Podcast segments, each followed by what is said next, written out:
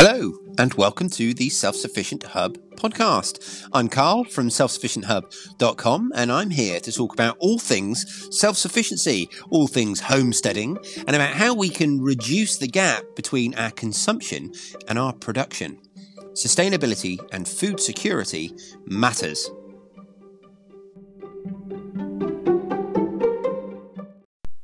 Hello, everyone, and welcome to episode 278 of the Self Sufficient Hub podcast. I hope you're all safe and well.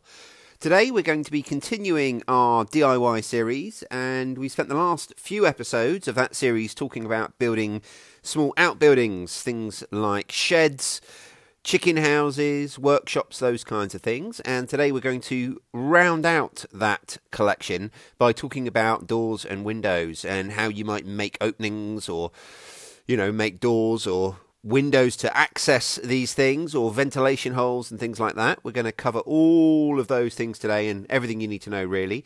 And then uh, before we do, we're just going to quickly mention that the Friday patron giveaway is going to be continuing this week. And on Friday, we will be drawing from the hat of patrons to win my copy of Field Guide to Edible Mushrooms of Britain and Europe by Peter Jordan. Now, I think I will limit this one to obviously British and European patrons because I don't think there's going to be much use to those elsewhere in the world. So I don't have all of your geographical details. So I'll do the draw, and if you happen to be somewhere that uh, this book's not going to be relevant, then I will uh, I will redraw it. I think that's the easiest way of doing it. But the uh, the Peter Jordan Field Guide to Edible Mushrooms of Britain and Europe is a book that I certainly used when I was first starting out mushroom foraging, but it's not one that I really use any longer. So I think now is the perfect time to pass it on to someone else. So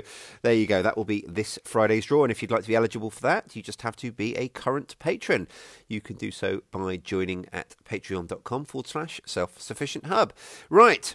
With that little bit of housekeeping out of the way, let's get into today's episode. And I think when it comes to building outbuildings, you know, building the doors and windows can really be one of the trickier elements, particularly doors. You know, it's the only moving part. Everything else, you can kind of solve any issues with just more screws or something to hold things in place, you know, whereas when you're talking about a door, you need it to open, you need it to open and close again, and you need it to do so fairly easily for a long period of time. You don't want it to be something that's not going to be very functional after a few weeks or months because it's dropped or sagged or whatever it might be. When it comes to the actual general materials here, I think you've kind of got two options. You're either going to make your own or you're going to fit something that's purpose built. And we'll deal with each of those options separately. So, first of all, when it comes to something purpose built, I'm going to suggest that second-hand doors and windows are actually really, really easy to get hold of. If you pick up your phone and just Google for local builders or even better, local window fitters in your area, because the same people who fit windows are the same people who fit doors. So the window fitters are the ones to talk to. And just say, look, we're after an old window, roughly this size, and an old door. Can you please let me know the next time you've got one? To uh, get rid of, they're almost certainly going to be more than happy to do so because you'll be doing them a favour. You know, otherwise they've got to dispose of it. They've got to remove it from the site they're working on. They've got to pay someone to haul it away and dispose of it. So not only will you be doing them a favour, but you'll be saving it from going to landfill or whatever their recycling procedures are. You're going to reuse it, which is even better for the environment. So it's definitely, definitely, definitely something worth doing. Now, the only caveat to that is that you want to do it really in advance. You want to have your doors and windows there before you start your building because they're going to set out the dimensions that you need to leave space for. Trying to retrofit these things is not nearly as easy as putting them in you know, building the building around them, really, in effect, which is what I prefer to do. Even when I'm building a new house, you know, I would prefer to have the doors and windows on site and build the walls around them, build them in. So it's so much easier to do it that way. When it comes to fitting them, it's actually surprisingly easy. If you're going to fit a window. Basically, you're going to want to make sure that you've got some timber supports all around where the window's going. It's no good just having your cladding material that you're going to cut a hole in and put the window there. You need to build almost an extra window frame out of timber, some studs, some 4x2 or something like that, that's going to sit outside the window. That's going to be attached to the cladding, and then you cut your cladding appropriately. You cut your cladding sort of inside that frame that you've put and then you put your window inside that and then take the glazing out and then literally just screw through from the window into the timber work and you do that just by removing the glazing which is usually fairly simple it's held on with little beads that you pop out and then you would put your screw where it's going to be covered by the glass and then screw it straight through into that timber. When you're putting your timber frame in, if you're if you are retrofitting, you want to make sure that the The, the, the struts either side, left and right, run to the floor, not just hanging in midair, because otherwise you're asking an awful lot of that cladding to support that weight. You want the struts to be self supporting and the window weight to be bearing straight down onto the ground. I hope that makes sense. Same applies with the door. You know, if you're going to be retrofitting it, it's the same procedure and you just screw it through the frame. But easier still, I think, is to have them there and build the building around them. And then it just means that the measuring and cutting and everything is going to be that much more accurate and that much more easy and quicker. So it's definitely worth getting your windows and doors on site if you're going to be using second-hand reclaimed doors and windows and building them in. You can also, you know, make your own windows up, and you are spoilt for choice here in how you want to do it. Glass is actually really quite inexpensive. It's surprising how inexpensive just glass can be. And you can make your own window frame just by using timber, you know, by doing pretty much the same as we said before, but just using a piece of glass instead of a full window. Of course, this won't be an opening window if you do it this way. And then you can just use some thin timber, some thin beads to hold it in place. Whenever you're fitting a window, you need to be conscious of rainwater and you, you want your whole building really when you're when you're thinking about your doors and windows, you want your whole building to either you know be watertight, be insulated, whatever decisions you've already made, and whatever lengths you've gone to to waterproof the rest of your building fabric. You want to make sure that your doors and windows follow that same standard, if you like. You certainly don't want a lovely waterproof building that's waterproof everywhere except for the window that you put in. You know, if you've gone to the effort of making it really, really watertight, then you go and put a window in that's leaked, you're undermining a lot of the hard work that you've already done, a lot of those decisions that you've already made. So, you can use some silicone beads around the window to help water ingress. You're going to want some kind of sill and a drip to get water away from the building if that's the sort of building you're doing. But uh, of course, you know, the same applies in reverse. If it's a building that you're not that worried about a little bit of water getting into, and that's how you've constructed it, then you can apply the same principles to the doors and windows. If you are going to be making your own windows and doors, the thing to think about is opening. If they're going to be opening, then you're going to need them diagonally braced. And what I mean by that is if you imagine you are going to build a door and you're going to start with just four pieces of wood that make up the outline of your door shape. Now, once you've got those four pieces of wood, if you imagine them fixed with hinges on one side, and let's say for the purposes of this conversation, let's say we've got our hinges on the left hand side of the door and we've attached our door. Now you could imagine putting some weight on the right hand side of that door and it's just going to sag. There's not a lot holding it rigid, holding it up.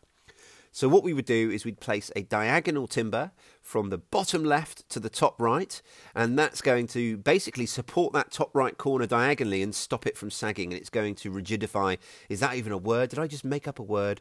But um, if I did or didn't, that's what it's going to do. It's going to rigidify the whole door and make it nice and rigid, so it's not going to sag over time. You always go from the bottom on the hinge side uh, to the top, and that's going to give you your most reliable method of solidifying that door and making it rigid. So once you've done that, you've effectively got five pieces of timber. You've got four around the outside and then one diagonal going up. You then want to just follow the same procedure that you've done with the cladding on the rest of the building, whether that's you know adding some breathable felt membrane to make it watertight and then attaching some shiplap on it, or whether you're going to be using some other kind of cladding. Now, the only other thing to mention is if you're going to use a really solid cladding, like some metal sheet material, there's a case to be made that you don't need the diagonal brace because the actual solid material is going to brace it for you. I would still be inclined to put one on, but uh, there is there is, like I say, an argument to be made that perhaps you don't need it. So there's your door and you've got your window. Next thing is actually hanging the door. Now you want to make sure you've got a little bit of a gap all the way around the door. And this is just the same as if you're hanging a door inside your house because otherwise apart from the fact that timber moves, particularly outside, timber is going to swell and shrink. So you need a little bit of a gap, a little bit of tolerance to allow for that movement. Otherwise, your door's going to catch when you open and close it. But the same would be applied indoors, even when you don't have that amount of movement, just because as the door opens, it's going to be put on a slightly different angle and it's going to be slightly wider diagonally and it's going to catch. If you do it, try and fit your door super, super tight, it's just not going to work. So you want to allow, I would suggest, three or four millimeters all the way round to give you that little bit of tolerance. And you also need to think about whether or not you need a bit of extra space for your hinges. Now, depending on what sort of building you're doing, you'll notice in your house that your hinges are actually set into your door and into your door frame to make them look nice and tidy and to make that door close nice and tight on the hinge side up to the door frame. So basically, what we do is we remove a little bit of wood from the door with a set of chisels. It's quite a satisfying thing to do. And the hinge will get screwed onto the door and onto the frame and sit flush with them. Now, this is something you can, of course, do with your outbuildings, but you may decide it's not necessary. It's going to depend again what sort of building you're doing. And, you know, do you want that airflow? Do you want the ventilation? Are you trying to keep it really, really sort of sealed in there? Or what's the what's the purpose of the building? Now, generally speaking, when I'm building sheds and hay stores and chicken houses, I'm going to skip that step for sure. I'm not going to bother re, what's called rebating my hinges. I'm just going to screw them straight into the door, straight into the frame. Boom, that's it. They're done. And then when the door shuts, there's going to be a small gap around the hinge side, just a few millimeters. You know, the width of the hinges. Excuse me.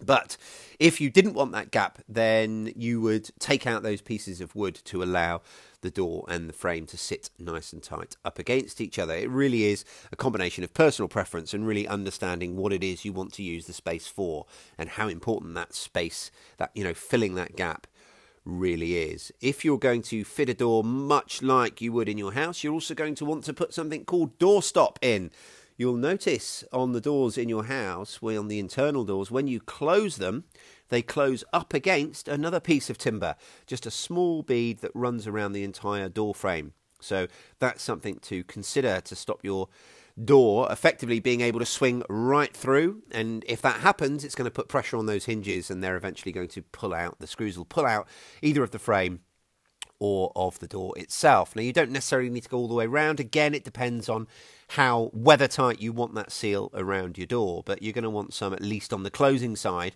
just to act as something to stop the door. You know, that's why we call it doorstop, I suppose.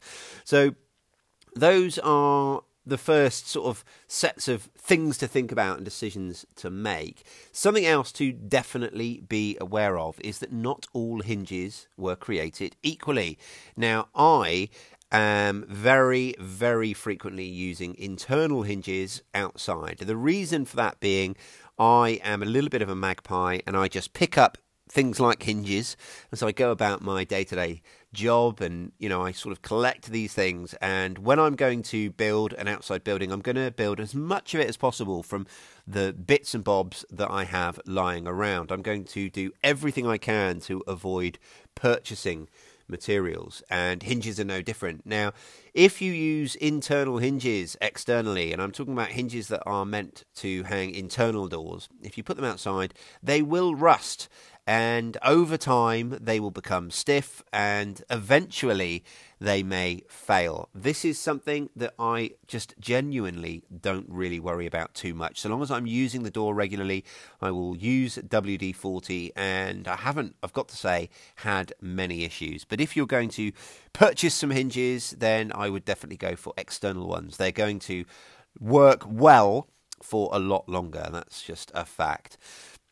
Next up is ventilation. You might want to consider ventilation depending on what you're going to be using the space for, particularly if you're building a house for several hens, you know, for lots of hens or lots of any other type of animal. You might consider some ventilation. We've all been into a pretty tightly closed chicken house where they've been in there for a little while and you've got that smell of ammonia and you know it's not pleasant and you definitely want you know you don't want your chickens to be living in there any more than you would want to. So definitely consider some ventilation. Now when it comes to ventilation i like to put it high so that it almost comes across the roof so that the chickens aren't sort of sat in that draft overnight, but it does allow for that airflow and the change of air in that space to happen. So, depending on which way round you house your hen house, you might want to think about which way the wind blows. You don't really want, you know, the wind or a gale blowing right through there. You just want to allow for that air change, that airflow. You know, so it's not really a draft that you're after. It's just some ventilation. So you might want to go opposite to the way the wind tends to blow in your area. You might want to put one either side, so one on the left, one on the right, or one on the front, one on the back. And the size is really down to you. It's going to be dependent on what you're trying to achieve, how many hens you're trying to house in that space, etc., etc. And what I tend to do is I will put them high up. I will just leave a gap. I'll, I'll, either make an opening or I'll leave one when I'm doing the construction, and I will cover that in chicken wire because I don't want chickens flying out of that necessarily if I want to shut them in, and I also don't want things like foxes to be able to jump through it at night. But Equally, I will also consider oversailing my roof. I mentioned this in the last episode, but I will almost always oversail the roof so that rain doesn't just blow in through those gaps, so they're under a little bit of cover. And that's worked really, really well for us. I have to say. I'm trying to think if there's anything else on my list. I suppose the only other thing, actually, that I did want to mention is catches. And of course, you can buy all sorts of catches. You can buy little magnetic catches for your doors, you can use bolts. Uh, but what we tend to use here is whatever we can get our hands on that's lying around. And a couple of examples of that you may have seen if you follow me on YouTube. You may have seen me build that smoker out of pallet wood just recently. Well, for the catch on that, I used basically some string and a couple of screws so that the string just hooks around the two screws to hold the door closed.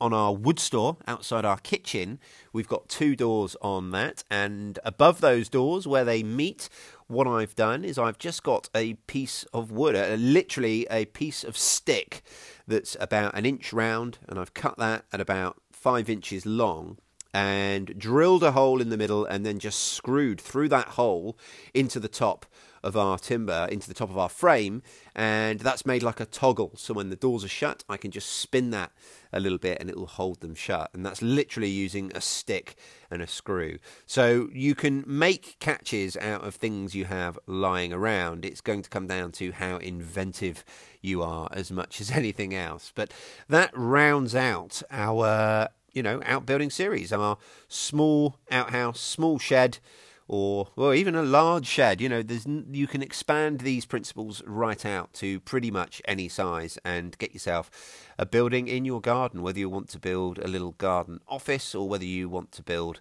a little chicken run, they're all the same principles I would use for all of them and uh, I hope you found that useful.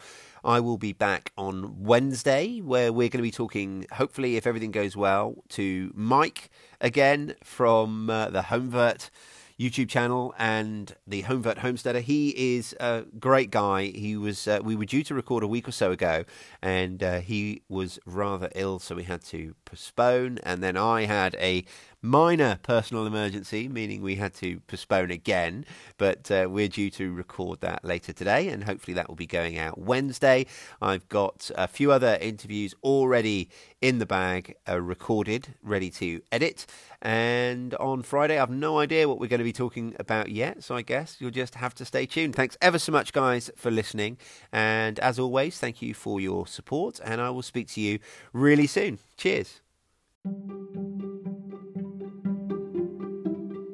This episode of the Self Sufficient Hub podcast was brought to you by our patrons. You guys are awesome. If you'd like to support the show, there's lots of ways you can do it.